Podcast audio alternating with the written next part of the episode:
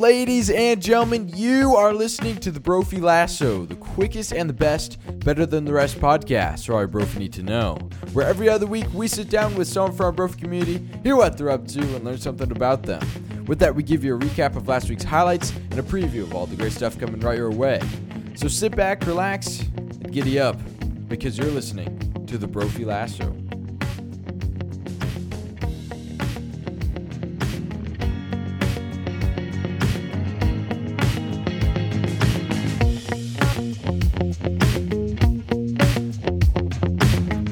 Last week, the Brophy volleyball team won their tournament in Las Vegas, so congratulations to the volleyball team. And two weeks ago, Brophy had 17 minutes of silence for the 17 victims of the Parkland shooting, so we decided to sit down once again with Nik Kirk to talk about the action taking place in the world on the topic of guns and how we can continue to make progress. So without further ado, here is Nik Kirk.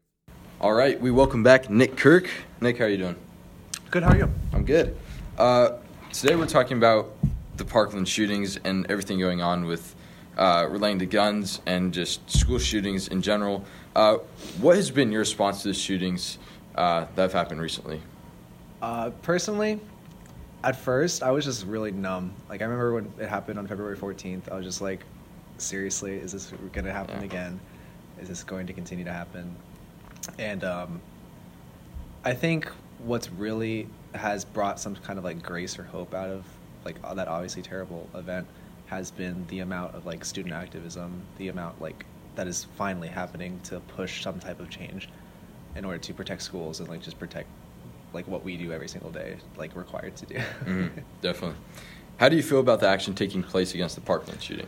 So I guess it comes with some some good pros and cons. Obviously, um, I personally I th- I think the gun debate is so complicated. There's so many different facets to it, and I'm glad to see that kids are like taking it into their own hand. But I'm also mad like just seeing Congress and Yeah. like the government refusing to do something.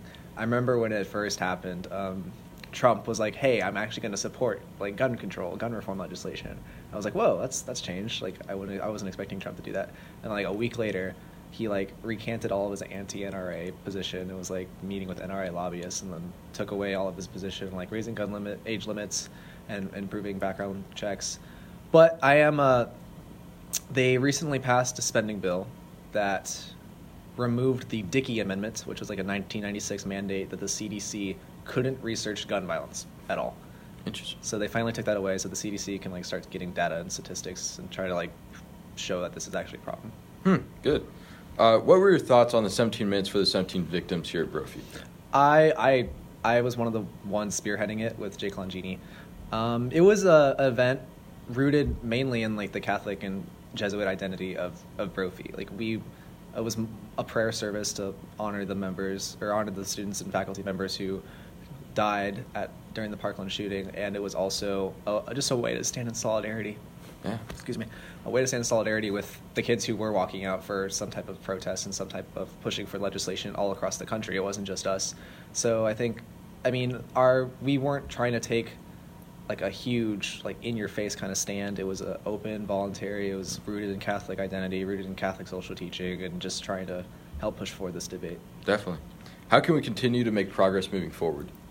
Um, I think continuing to talk about it. One of the main reasons we don't have any debate on the gun control legislation or gun control or gun rights is because people are so polarized, so stuck in what they believe is right that nobody wants to talk about it. Um, I was really excited to see the some like the kind of teaching that we had during lunch on that day to see the, the both sides of it. Mr. Schwartley did a good job of showing why people find like gun rights so so important and why it is seen as sometimes a good thing. And then Mr. Dolan also gave the other side of that, why it's seen as a bad thing, why it's against, why it's inherently violent. And I think just deliberating on those issues, deliberating on the, the causes of school shootings, deliberating on the, the causes of why we don't want to talk about it, and just being more open is is the best way forward. Great. Thank you for your insight. We look forward to everything that you guys have to come in the future. Awesome. Thank you. And thank you for listening to this week's episode. If you have not already, please subscribe and share. We'll see you guys back here in two weeks with the Brophy Lasso to see who gets roped in to the lasso. Have a great Easter. and a great spring break. Thank you.